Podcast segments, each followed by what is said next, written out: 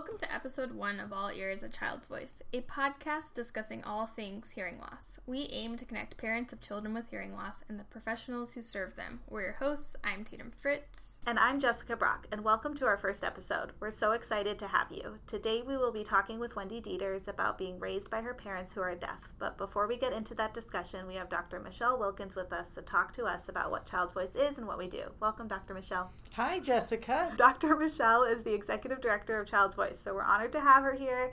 Dr. Michelle, many of our listeners will know what Child's Voice is and what we do, but some might not. So, we wanted to have you on the show to help us discuss the important work Child's Voice does. To quickly inform our listeners, Child's Voice is a listening and spoken language program that serves children with hearing loss. We offer audiology services, early intervention speech and oral rehabilitation services, and a preschool and primary listening and spoken language program.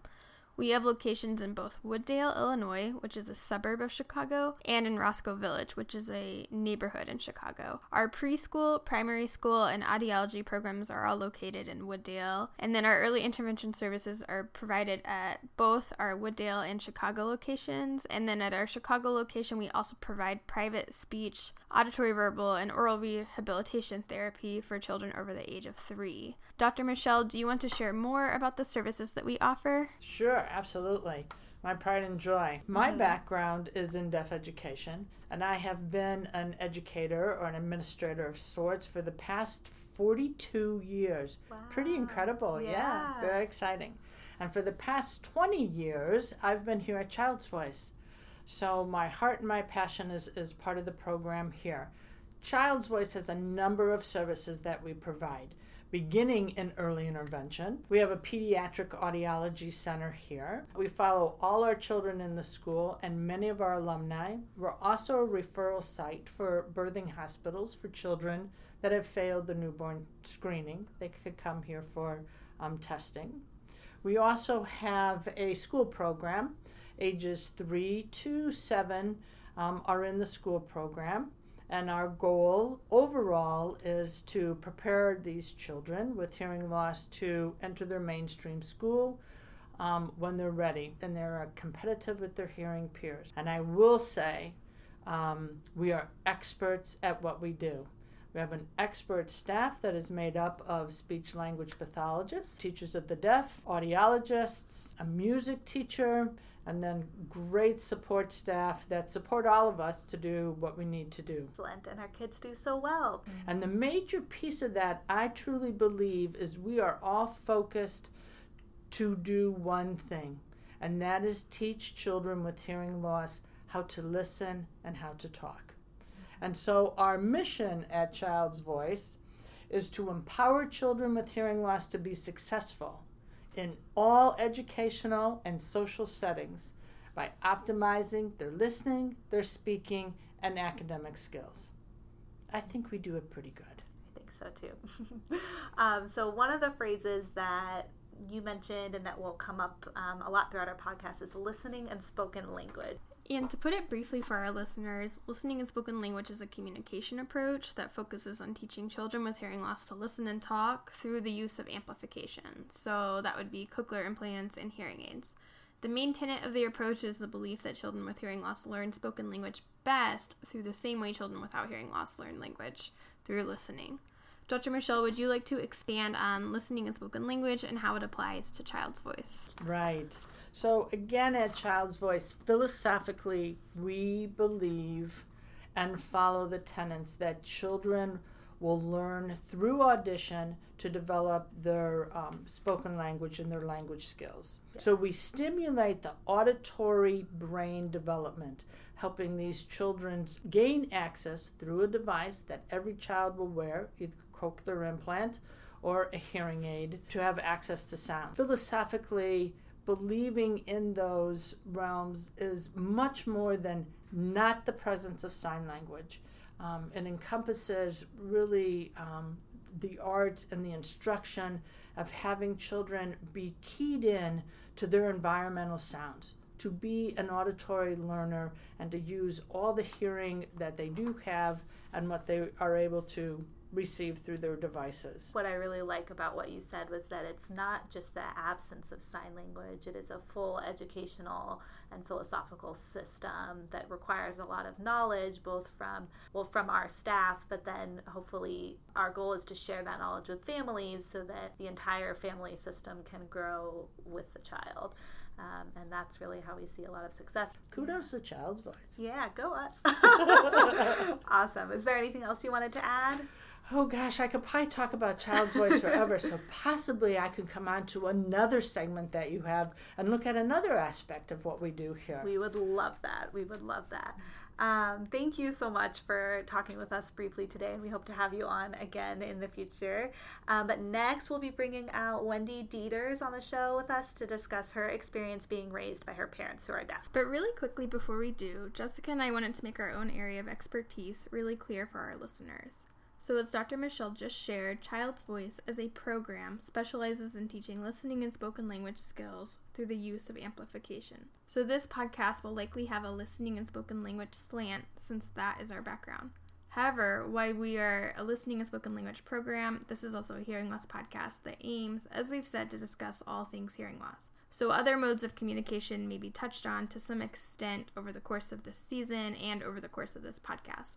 Now let's go ahead and bring Wendy on the show with us. Welcome, Wendy. Thank you. Thanks for having me.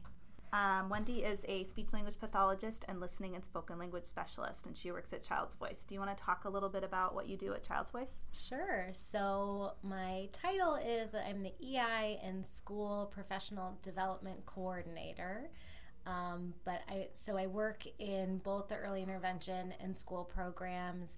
I coordinate the toddler program services, um, the home based and center based services here in Wooddale. I do see a couple of kids for um, home based and teletherapy. And then I help out in the school, pulling some kids uh, for speech, and work with a lot of the staff on professional development. What don't you do? I do a little bit of everything, and I love it. All right, so why don't we jump into our main discussion? Um, today we will be talking with Wendy, as we said, about her experience growing up with her parents who are deaf. So, do you want to start by just talking to us a little bit about your family and your parents? Sure. So, um, both of my parents are deaf. They both have bilateral cochlear implants. Um, when we were growing up, they each had one hearing aid because each of them had one. So between the two of them, they had two hearing aids. Um, my mom had more of a profound loss. My dad was, I think, more in the moderate to severe range. They were both oral. Oral deaf is what it um, the terminology used to be, and yeah, so I grew up around adults with hearing loss my whole life. A lot of their friends had hearing loss, and and they all, most of them, I would say, use listening and spoken language, but to very varying degrees of success. Um, they didn't sign. Um, they were just sort of brought up in the hearing world, so they lived in in both the the hearing world but also in the oral deaf world which is in between you know the big d deaf world and the hearing world so it was a really interesting i think perspective on you know how people with the same disability can function very differently based on the the choices that their parents made for them mm-hmm. Why did they only have one hearing aid each? That is just what they did. I know it doesn't make sense to us now. That seems kind of ridiculous mm-hmm. because they had significant hearing loss in both ears. I think they aided their better ear. Hmm. Um, I don't hmm. know why. And maybe it was because you know when when cochlear implants first became a thing, it was only unilateral implants. And I remember mm-hmm. when we started doing bilateral implants, my first thought was, well, that's ridiculous because if you're stimulating the brain on one side, why would you need, if you're artificially stimulating it on one side, why do you need both sides? I obviously now know much better, but. I wonder if that was the same philosophy with hearing aids. Mm-hmm. Mm-hmm. That is so interesting. And then how old were they when they got, they, you said they both have cochlear implants? They both have cochlear implants. My mom was in her early 60s and my dad in his mid 60s. And they each got both of they each got their implants sequentially. So my mom got one, then my dad got one, then my mom got another one, and then my dad got another one. So we had to go through four surgeries, which was not not all that fun.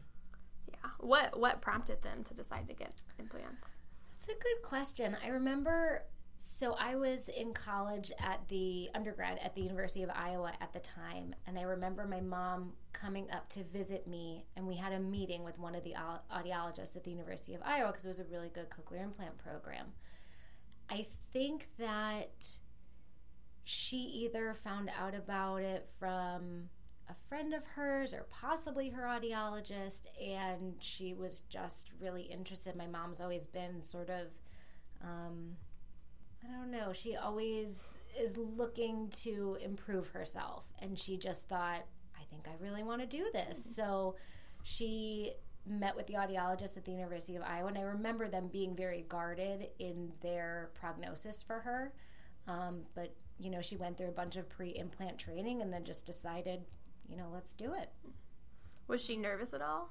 Yes, yeah, she was really nervous. Um, she was afraid. Well, she felt like she didn't have much to lose because um, you know she couldn't really hear anything. So she felt like, well, I don't have anything to lose. I might as well try it. So typically, if you get an implant at a later age in life, your access to sound is not as good as when you're a baby, right? So Yes. what is her how how has that been for her? What's her access to sound now? So she actually does quite well. She does very well. She um, doesn't read lips as much as she used to. I mean, she has probably open set identification. It took a while. I think her first implant took up to a year for her to really become fully mapped and really start to understand what sound meant.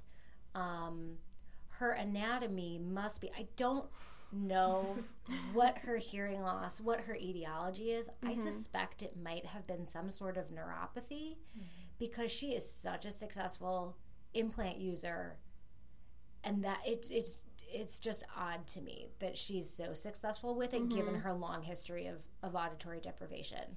Yeah. So she does incredibly well with it, but I think she's an atypical adult cochlear implant user. Does she prefer the implant side that's on the side where she was wearing a hearing aid for longer? No, now she can't. Now it just has to be both, which is interesting because one of her ears was never aided. Yeah.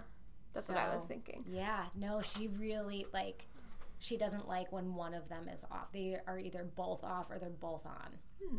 Whereas my dad has a very clear preference for one of them. Is it the side that had the hearing aid? Yes. I thought of one other thing a while back. They What? it. Oh, okay, yeah. So, like, the question, the reason I wanted to ask about her being nervous is I know a lot of families that we currently see, they talk about that fear of losing the residual hearing or the hearing that the child has um, with their hearing aid and how that's like a big hurdle to overcome when thinking of getting like a cochlear implant. Did that factor into either of your parents' decisions? Absolutely. Yeah, my dad, it took him, I don't know, he got his first implant a number of years after my mom because he was too afraid. He didn't want to lose what he had. He thought it would change. He didn't want to go through like the rehab process. They implanted his poorer ear first because he was too afraid to lose what he had. I mean, to us, it looked like you don't have much to lose, but to him, it was really scary. Um, and it took a while for him to get used to it. He's still not as um, comfortable with his implants as my mom is, but it's definitely a vast improvement over his hearing aid. Do you do they are they able to like describe to you what it sounds like? I know that's a question that all of those simulations that go around and parents find them and they always ask. So mm-hmm. what's their Yes. what's been their experience? So the, their experience is very different than what our kids are going to experience bes- mm-hmm. because they had language first. So my mom always said that it sounds to her like Daffy Duck or Donald Duck or Mickey Mouse. Mm-hmm. What I don't understand is how does she know what those things sound like?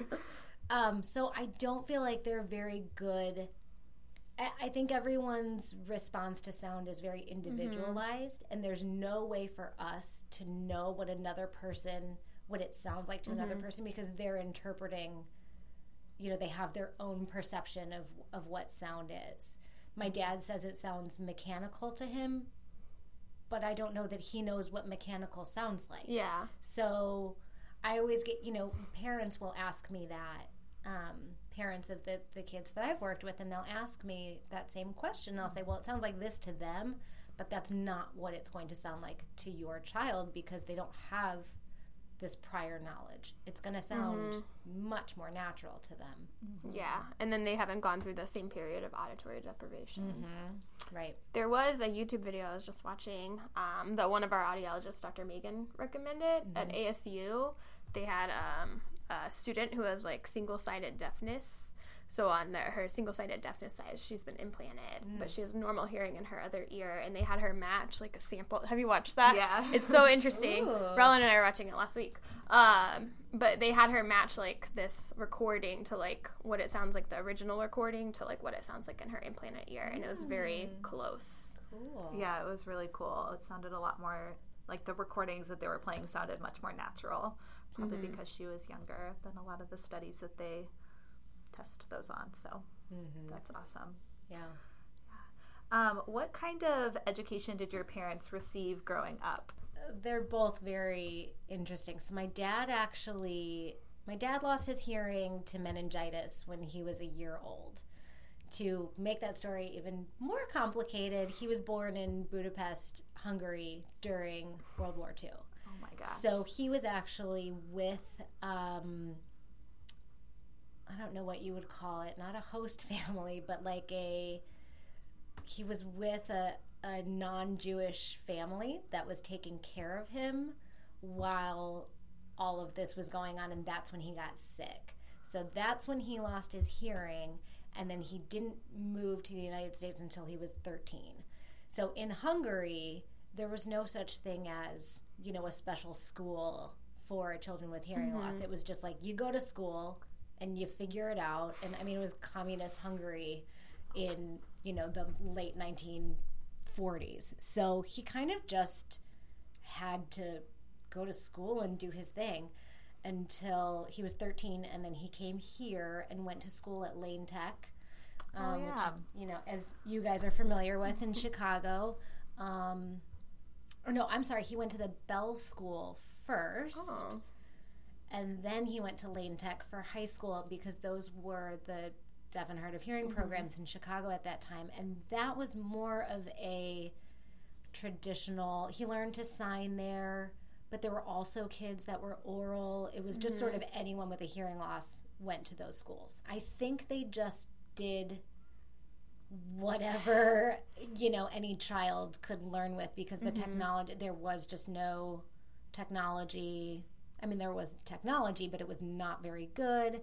So I think it was whoever could talk could talk, and whoever signed signed, and you know they had they just sort of did whatever they could.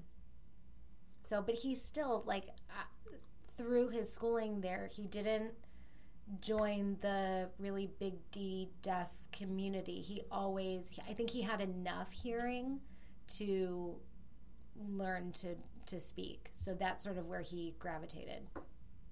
Interesting. Mm-hmm. And then what about your mom? So my mom grew up in New York, or she grew up on Long Island, and her parents sort of took the denial. Um, we're just not going to believe that our child has a hearing loss and she's just going to learn to talk and that's what it's going to be. Um, at that time, they didn't want to be different. They didn't want their child to be different. They grew out her hair very long, so it hid her hearing aids. She went to speech therapy, you know, constantly with a private speech therapist, and then she was just mainstreamed. Wow. She had note takers. Um, she was just she never went to a deaf education program. They just mainstreamed her, and I honestly don't know how she got through school. successfully. That's interesting. And she oh did, and she went to college, and yeah, very very different time. I mean, this was you know my parents are in their early seventies, so this was it's a long time ago. Things were vastly different. Has she ever talked to you about her experience, like in speech therapy? She still knows the woman's name, Ooh. who was her speech therapist, and she. She's. I'm sure she is long gone by now. Rest, rest This is just interesting. Um, Maybe but- we'll be remembered by our kids. Yeah, right. yeah. So she um she credits that woman with teaching her how to speak and with her parents for just you know, it sounds really awful to us, but just sort of not accepting the fact that she was deaf and it's like, nope, she's just gonna learn to talk anyway. And again, that makes me wonder exactly what the etiology of her mm-hmm. hearing loss is because I just don't know how it's possible that if she had a profound hearing loss Yeah. and one hearing aid that she learned to talk that is Yeah. just sort of incredible to me which is probably why i do what i do now Yeah. How does that like impact what you do now? That's a big question, I guess. i think it really number one makes me um, have very high expectations for our kids. My first year out of grad school i worked in the chicago public schools and in the in some of the deaf and hard of hearing programs and i was so just distraught by how low the expectations were for the children in those programs. And when i got here to child's voice it was like this is what i've been looking for. This these people believe that kids with hearing loss can really do this. They can learn to listen and talk. So i feel like understanding what my parents went through has given me like i said a lot of hope and a lot of um, i see how resilient kids and adults are and how much they can learn. So i think that's that's really helped me sort of see the the light at the end of the tunnel with really young kids Can we shift gears a little bit and talk about what it was like to be raised by deaf adults? sure Um, is there anything that stands out when I say that? Like, do you have go-to stories about this? yes you want the edited versions or the unedited Um, talk first, just like overall, what what stands out to you? Like, what do you remember? What challenges and positive things? And you already mentioned that you had a lot of family friends who were also deaf or had hearing loss, so um, that probably shaped your like worldview a lot. Yeah. I mean, I hope it's made me more of an, you know, empathic person and really, um, I think it has. Um,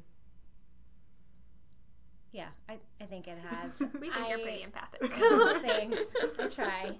Um, yeah, I mean, there were a lot of positives. I didn't know any different. I mean, like, these were just my parents. And I started, I do remember specific moments in my life where I found out that it was different. And that was like, oh, this is not how everybody's family is. Like, I remember being, um, my mom was with me on a field trip, and we were at some sort of like observatory, and it was all dark, and it was really quiet. And everyone was like looking at something, and it was super dark. And my mom said something to me, and she was so loud. I, and Yeah. it was just like completely unaware that nobody else was talking. And I was like, Mom, be quiet. Like, I was so embarrassed. And it was this just like moment that it really stood out to me as like, oh, they are different. Um, you know, my friends would come over and our, you know, lights would flash when the doorbell rang or the phone rang and the first time friends would come over they'd look and say like what's that? Like because they speak people when they meet them sort of assume that something is different but they don't know quite what. And i think my friends growing up sort of uh, until they got to know me better didn't didn't know that either. Um, yeah i mean we would another thing that always stands out to me is me and my sister making phone calls for them and being such brats about it. When they would say like can you please call this credit card company? Because i Oh, can't talk on the phone. And we were like ugh i don't want to do that.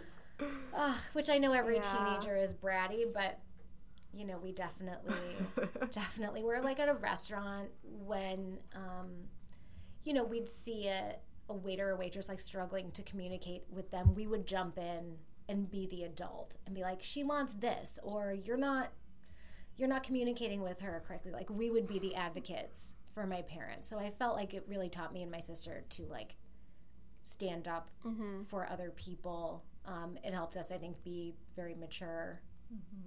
Did you have to learn those like self advocacy pieces from your parents, or did you just kind of see them struggling and understand the other perspective? Yeah, I don't think we learned it from them because they were not very good advocates for themselves. Mm-hmm. I think we learned the hard way from seeing them miss things, mm-hmm. misinformation, not be able to communicate with others, and then we sort of stepped in. I think me a little bit more than my sister would mm-hmm. step in and be like, "She can't hear you. You need to look at her when you're talking." Or mm-hmm. my parents are deaf. You need to look at them. I'll never forget my mm-hmm. dad's it was his second implant second implant surgery and the resident came into the room and he started talking to me the doctor who was performing surgery on my father started talking to me about what the surgery was going to look like and i looked at him and i said i'm sorry i am not your patient. My father is your patient. You're an ent surgeon. You need to speak to your patient. I was just so angry. And the um, attending the his um, i guess the attending or whatever you would call the doctor that's above the resident came up to me later and apologized and you know said this is something we need to work on with young doctors because they don't realize you know how to communicate with their with their patients. Wow. So yeah it's definitely but again i didn't learn from their example because they were mm-hmm. not and still to this day are not good at advocating for themselves which is frustrating. Do you get mad at them about it? yeah. Absolutely. Especially being on the other end where Well, we're teaching self advocacy skills to our kids. right. Yeah, our kids are and i say our kids because we work with them so we feel like they're our kids but they're in such a different world and it's you know it's so important i'm so proud that we have a self-advocacy course at child's voice that all of the p2 kids go through it's really important i feel like my parents have missed a lot um, of opportunities of communication with other people and i don't want our kids to miss that Yeah. Did your parents push you towards working with kids with hearing loss, or were they sort of removed from that Never. journey? My mom took, honestly, my mom brought me here to Child's Voice when I was in college because she wanted me to see it. Um, but that was the pushiest they ever got. They've always been really laid back about letting us find our own our own path.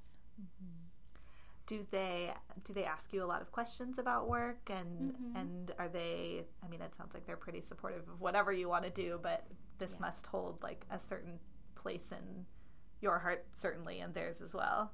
Yes, they they love hearing about what I do and you know, my mom volunteered here at Child's Voice for a while. Oh, she loves the kids here. They love I mean, they just they're always so impressed by the kids here and they're so proud of the work that we do and they're so grateful that these opportunities are here for kids that that weren't there for them. Um, I think they feel that it's important for younger kids to meet adults with cochlear implants too and yeah they love hearing about everything we do here they're really proud of it That's awesome. That's good to hear. Yes. Yeah. As people who work here, that's good to hear. Yes. they love it well, let's maybe wrap things up um, there. Thank you, Wendy, so much for joining us. This has been a really good discussion, and I didn't know a lot of this, so I'm happy that we have it all recorded Yeah. now. yeah, I feel like we we all have learned a lot. Oh, thank you thanks for having me Yeah, yeah, we're so happy you're on. Let's um, just before we'll wrap up in a second, but we just want to say to any listeners, we would love to hear from you. Um, have you grown up with parents um, who are deaf or have hearing loss? Um, what are your thoughts about everything that Wendy has talked about? Um, please feel free to reach out to us. We are on a variety of mediums. Did Yes. you want to? Um, sure. Yeah, I'll go over them. So as always, we're on Instagram and Twitter. I'm at, at Tatum Fritz SLP, and you can find Jessica at Jessica Brock SLP. You can also email us at podcast at childsvoice.org and find episode show notes and archived episodes at Child's Voice's website, which is childsvoice.org. Yes, and if you're interested in learning more about Child's Voice, the program, we are on Facebook and Twitter and Instagram with the handle at child's underscore voice, no apostrophe. Um, so, again, thank you so much for listening, and we'll see you next time. Yep. Bye. Bye. Bye. And from our friends at Child's Voice. Bye. Thanks for listening.